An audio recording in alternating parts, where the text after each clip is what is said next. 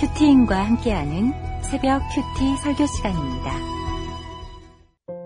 그런데 바리새인 중에 니고데모라는 사람이 있으니 유대인의 지도자라.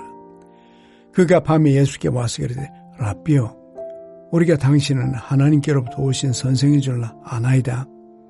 하나님이 함께 하시지 아니하시면 당신이 행하신 이 표적을 아무도 할 수 없음이니이다. 예수께서 대답하여 이르시되 진실로 진실로 너에게 이르노니 사람이 거듭나지 아니하면 하나님의 나라를 볼 수 없느니라. 니고데모가 이르되 사람이 늙으면 어떻게 날 수 있사옵나이까?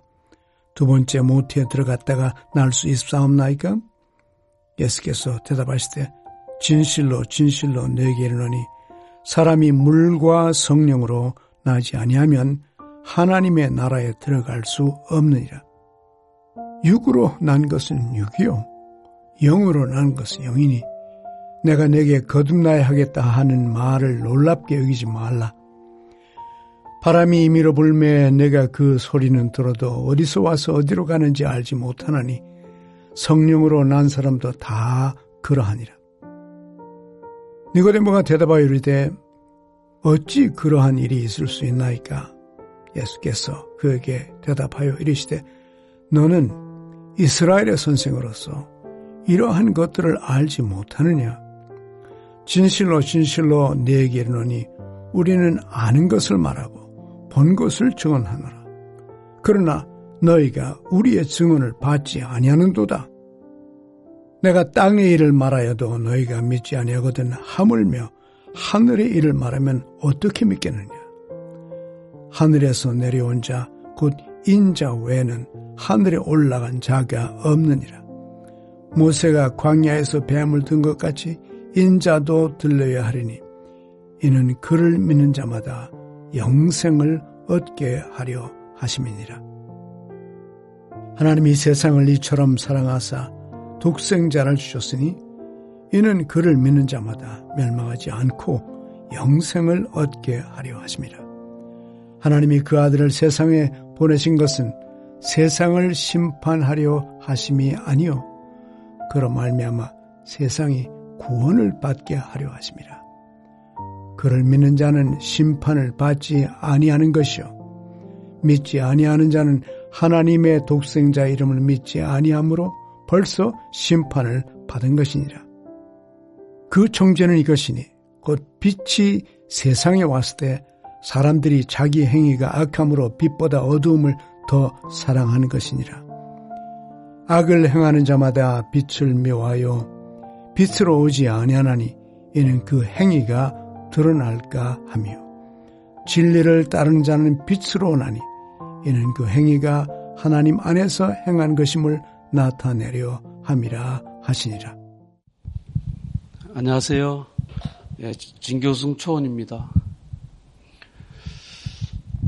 23년도 우리 교회 이제는 안심하라는 말씀을 주셨는데요. 저도 가정과 직장과 목장을 섬기며 두렵고 떨리는 일이 있을 때마다 이 말씀을 기억했습니다. 이 말씀에 의지하여 1년을 보낼 수 있었습니다.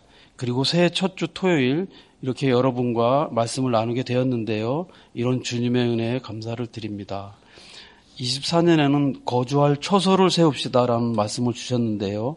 성도 여러분께서 거주하시는 처소에 말씀이 들리는 은혜가 임하길 은혜가 깃드시길 기도드립니다. 오늘 주시는 말씀은 요한복음 3장 1절에서 21절 말씀으로 영생을 얻게 하심이라입니다. 우리가 영생을 삶을 누리기 위해서는 예수를 믿으라가 요한복음의 핵심인데요. 예수를 믿는다는 것은 예수께서 하나님의 아들 그리스도이시라는 것을 믿는다는 것뿐 아니라 예수님을 나의 구주로 영접하는 것입니다. 그런데 이 믿음이라는 것이 우리 힘으로 되는 게 아니죠. 우리 목사님께서 늘 강조하시지 않습니까? 믿음은 사람의 의지로 생기는 것이 아니라 성령으로 거듭나야 생긴다고 말씀하시는데 이 성령으로 거듭나기 위해서는 어떻게 해야 하는지 오늘 말씀으로 함께 생각해 보시겠습니다. 성령으로 거듭나기 위해서는 첫 번째, 물과 성령으로 내 죄를 씻고 거듭나야 합니다. 1절, 2절 말씀 함께 봉독하시겠습니다. 그런데 바리새인 중에 니고데모라는 사람이 있으니 유대인의 지도자라 그가 밤에 예수께 와서 이르되 랍비여 우리가 당신은 하나님께로부터 오신 선생인 줄 아나이다. 하나님이 함께 하시지 아니하면 당신이 행하시는 이 표적을 아무도 할 수 없음이니다. 니고데모는 유대인의 지도자였기 때문에 예수님을 그 낮에 찾아가는 게 부담스러웠을 것입니다. 그래서 어두운 밤에 몰래 예수님을 찾아갔는데요. 하지만 니고데모는 예수님이 하나님의 아들이신 것을 아직 모르는 것 같아요. 그저 하나님이 보내신 뛰어난 선생으로 생각합니다. 그래서 2절에 라비오라고 부르죠. 그것은 예수님을 표적을 행하는 선지자 정도라고 생각한 것 같아요. 그래서 3절, 4절에 예수님께서 사람이 거듭나지 않으면 하나님 나라를 볼 수 없다고 하시니 니고데모가 다시 묻는데 그러면 사람이 늙으면 어떻게 날 수 있느냐고 묻습니다. 두 번째 모태에 들어간다고 하는 것을 보니 아마 엄마 뱃속에 다시 들어갔다 나와야 한다는 것이죠. 니고데모가 유대인의 율법 선생이면서도 이렇게 거듭남의 비밀을 알지 못하고 세상적인 방법으로 묻는 것을 봅니다. 그렇다면 어떻게 해야 거듭날 수 있을까요? 5절에 예수께서 대답하시되 진실로 진실로 내가 이르노니 사람이 물과 성령으로 나지 아니하면 하나님 나라에 들어갈 수 없다고 하십니다. 예수님께서 사람이 물과 성령으로 거듭나지 않으면 하나님 나라에 들어갈 수 없다고 하시는 것입니다.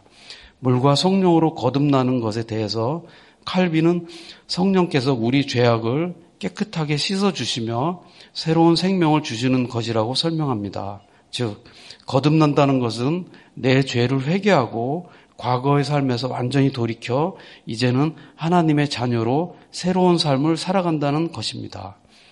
우리가 하나님을 믿는다고 하면서도 믿음, 믿음 과 삶 따로에 우리가 가짜 집사의 삶을 살고 있지 않는지 항상 돌아봐야 합니다.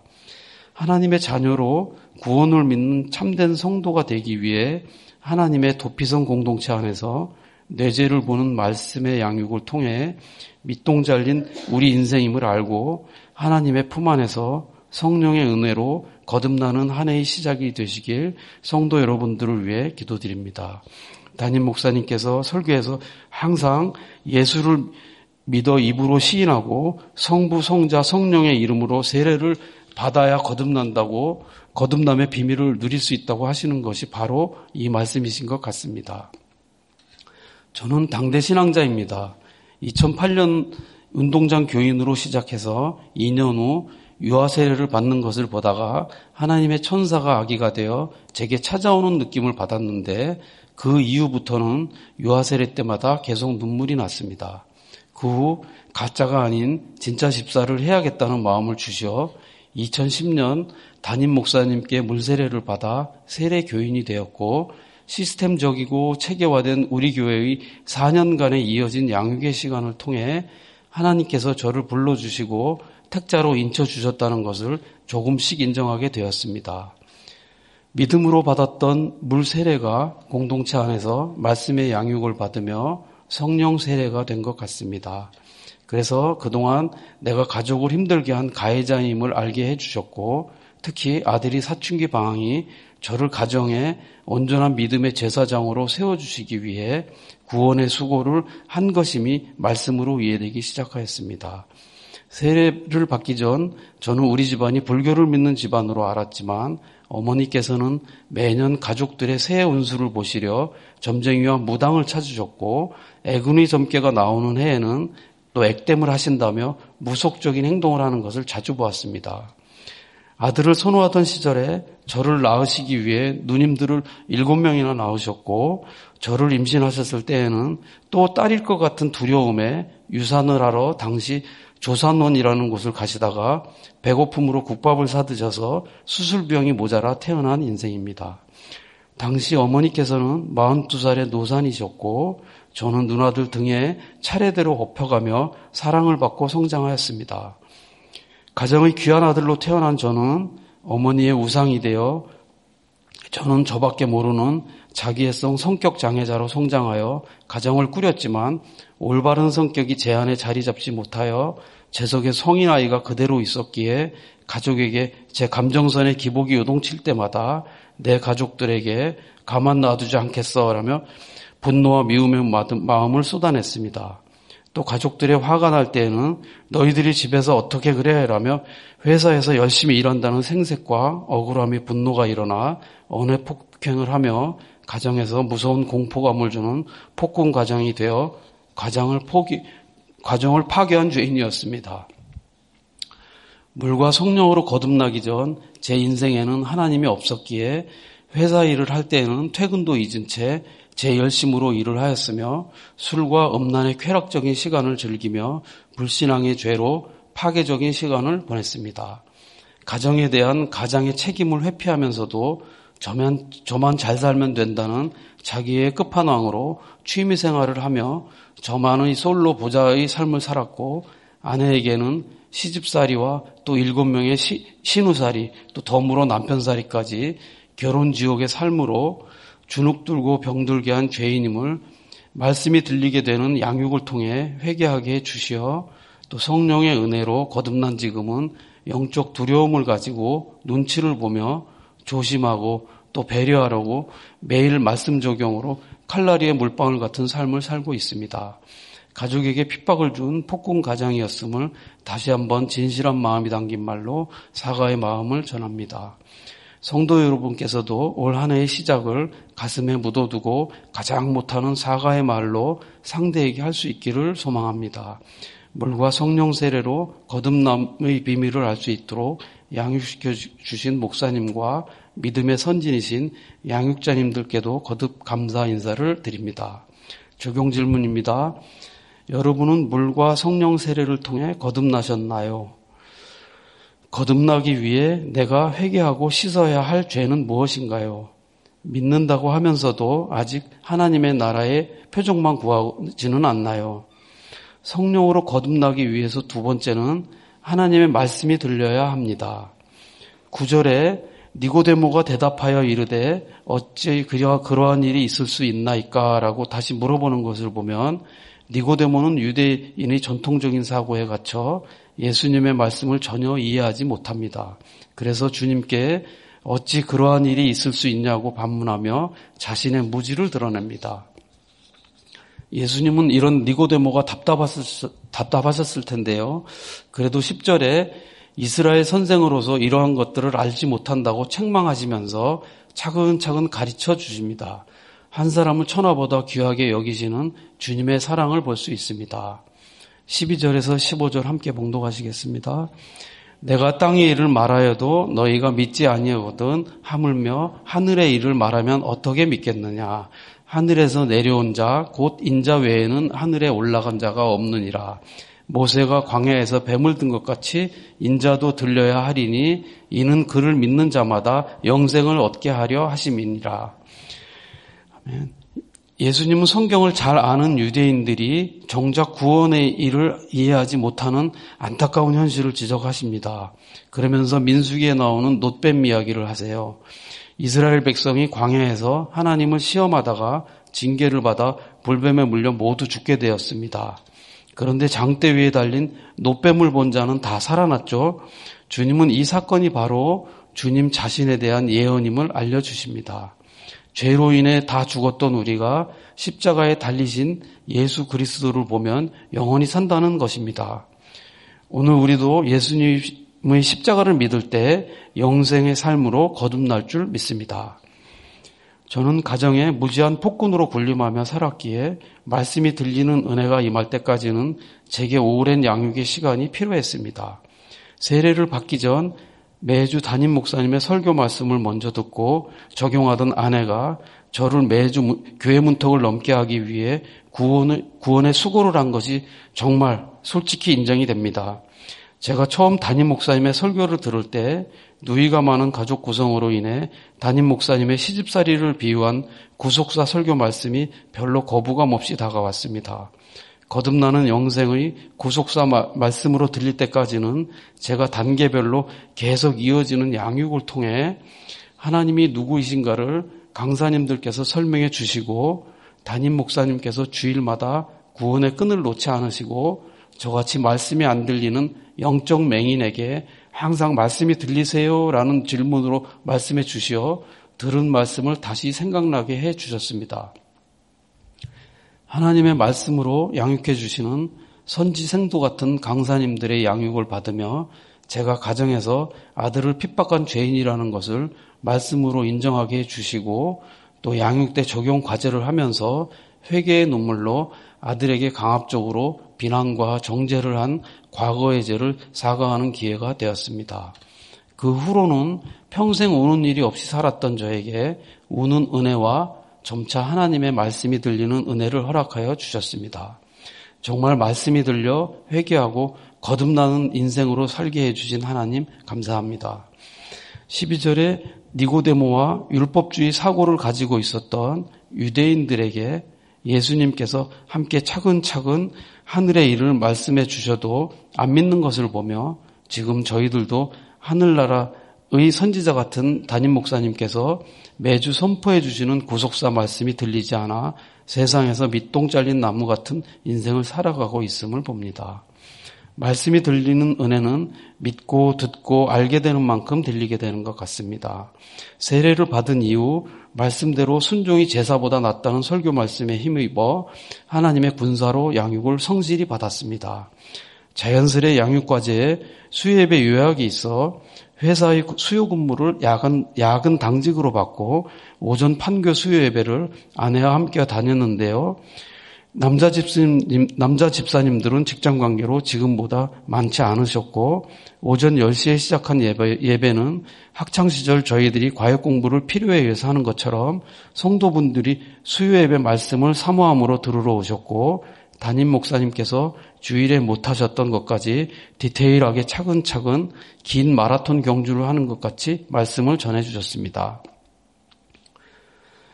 그런데 말씀이 안 들리는 저에게 그 전해주시는 말씀이 지루하지 않게 하나씩 골수를 파고들며 믿음의 선진이신 담임 목사님께서 증거하시는 말씀이 믿어지기 시작한 것 같습니다. 말씀이 들린다는 것은 학벌도 지식도 아닌 성령님께서 주시는 회개의 영이 우리 속에 임해 거듭날 때만이 성령님께서 은혜로 주시는 그 말씀을 믿게 되고 따르게 될 줄 믿습니다. 그러기 위해 저희들에게 단계별로 주시는 양육을 거절하지 마시고 목장에서 집사님 이번에 양육 받으세요 라는 말씀에 순종하는 한 해 되시길 소망합니다. 적용 질문입니다. 매주 주시는 설교 말씀이 땅의 언어로 들리십니까? 구속사 말씀으로 해석되어 들리십니까? 내 고정관념으로 내 길을 막고 있는 율법은 무엇인가요? 또 들은 말씀이 머리에서 가슴으로 내려오지 않는데 내가 회, 회개해야 할 것은 무엇인가요? 주일 설교를 주중에 몇 번이나 들으시나요? 양육은 어디까지 받으셨나요? 어느 단계에서 더 오르지 않고 계신가요? 성령으로 거듭나기 위해서는 세 번째는 독생자 예수님을 믿어야 합니다. 16절에서 21절까지는 우리의 구원을 위해 이 땅에 오신 예수님의 목적을 말씀해 주시는데 니고데모는 여전히 말씀을 깨닫지 못하고 있습니다. 율법의 고정관념이 그의 귀를 막고 말씀이 들리질 않으니 믿어지지도 않습니다. 1절에 한밤중에 몰래 겸손하게 예수님을 찾아왔지만 끝내 거듭남의 비밀을 알지 못하고 돌아갔습니다. 그러나 본장 이후 7장, 8장에서 제 대제사장들과 바리새인들이 예수님을 잡아서 죽이려는데 니고데모의 중재로 예수가 선지자라며 옹호를 하는데 예수님을 한밤중에 몰래 찾아 다녀간 후 하나님의 아들 독생자 예수님을 인정하게 된 자가 되는 것입니다. 16절입니다. 하나님이 세상을 이처럼 사랑하사 독생자를 주셨으니 이는 그를 믿는 자마다 멸망하지 않고 영생을 얻게 하려 하심이라. 17절에 하나님께서 그 아들을 세상에 보내신 것은 세상을 심판하러 하심이 아니요 그로 말미암아 세상이 구원을 받게 하심이라고 말씀하십니다. 말씀을 통해 주시는 심판의 말씀을 다른 사람이 아닌 내게 주시는 말씀으로 가슴판에 묻고 내 속의 악을 보고 회개로 거듭날 때 하나님께서 주시는 영생의 새로운 삶으로 거듭담, 거듭남의 복된 인생을 누리게 될 것을 믿습니다.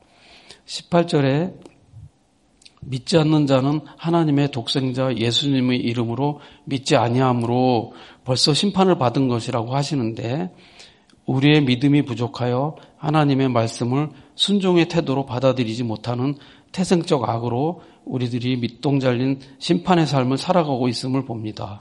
저희들이 악하고 음란에 어둠을 더 사랑했던 마음을 제해 주시는 복음의 좋은 소식, 굿뉴스인 독생자 예수님을 믿는 믿음으로 거듭나시길 기도드립니다. 저는 상당히 이기적인 성격에 또 자기애성 성격 장애자이기에 상대에 대한 공감과 체율이 전혀 안 되는 조건을 모두 갖추었고 게다가 말씀도 믿음도 없는 자입니다. 세례를 세례 받기 전 담임 목사님께서 주시는 심판의 말씀이 모두 다른 사람에게 주시는 말씀으로 알았고 의인인 줄 착각한 악한 죄인입니다. 세례 간증을 할 때입니다.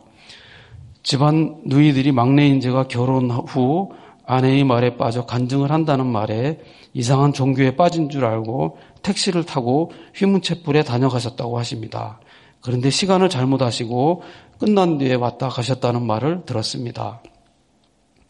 아내 입장에서 보면 신우들이 저희가 사는 근처에 거의 다 살았기에 군대처럼 포위당한 시집살이가 시작되었는데 막가파누이 또 집안 식구들에게 말을 전하며 분란을 일으키는 일면 촉, 세라는 누이 가 있고 위에 둘째 누이는 거의 여장구 같은 기질로 1960년대 초 여자 택시 기사가 없을 시절인데 윤정이라는 영화 배우의 운전 대역도 하였고 학기도 운동도 하였는데 이런 강인한 신우들로 둘러싸인 환경에 아내가 시집으로 와서 호된 구속의 훈련을 받았습니다.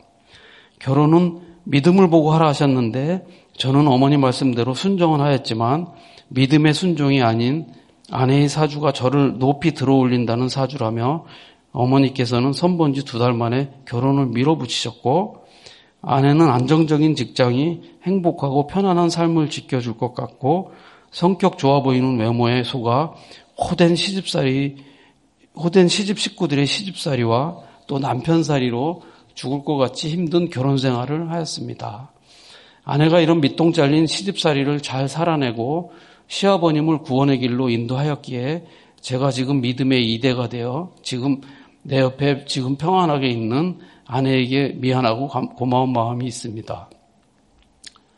아내가 창세기 레아의 구속사 말씀을 들으며 스스로가 더 악한 자임을 인정하게 되었고 그 후 저를 말씀이 있는 공동체에 붙어가게 하는 길이 가족 구원의 길임을 알고 루처럼 발치 이불을 들고 저에게 섬기는 적용을 하기 시작하였습니다.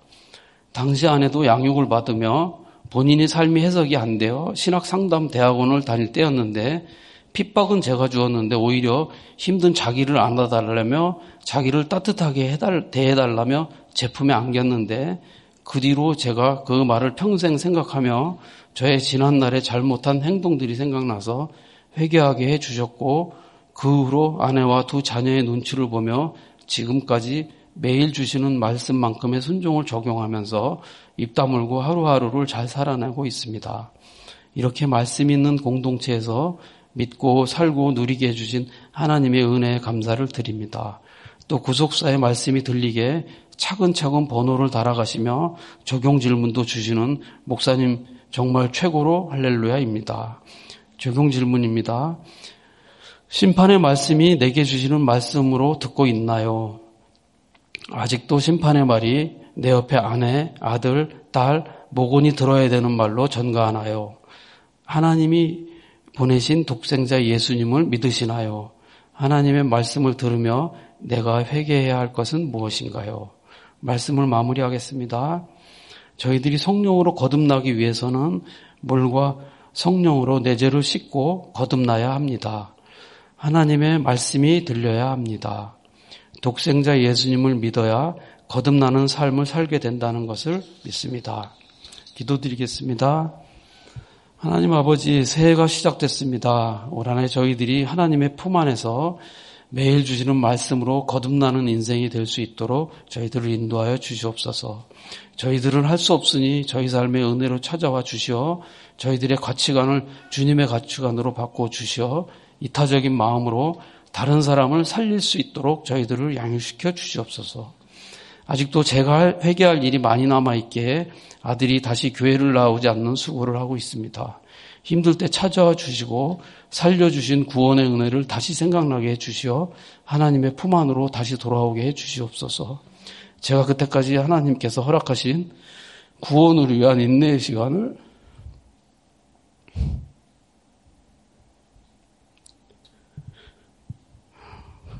잘 통과하게 해주시옵소서.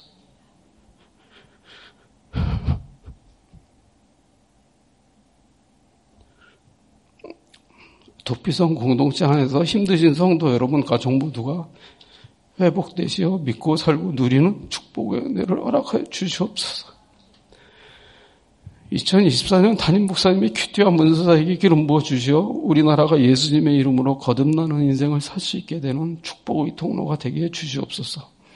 올 한해 저희 모두가 주님을 따라가는 사명자가 되어 맡겨준 가정과 목장에서 사람 살리는 역할을 할 수 있도록 저희들이 하나님, 하나님의 믿음의 군사로 세워주시고 지켜보호해 주시옵소서.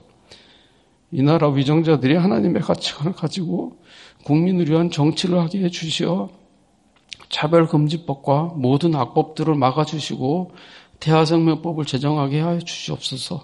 이 모든 말씀 예수님의 이름으로 기도드립니다. 아멘.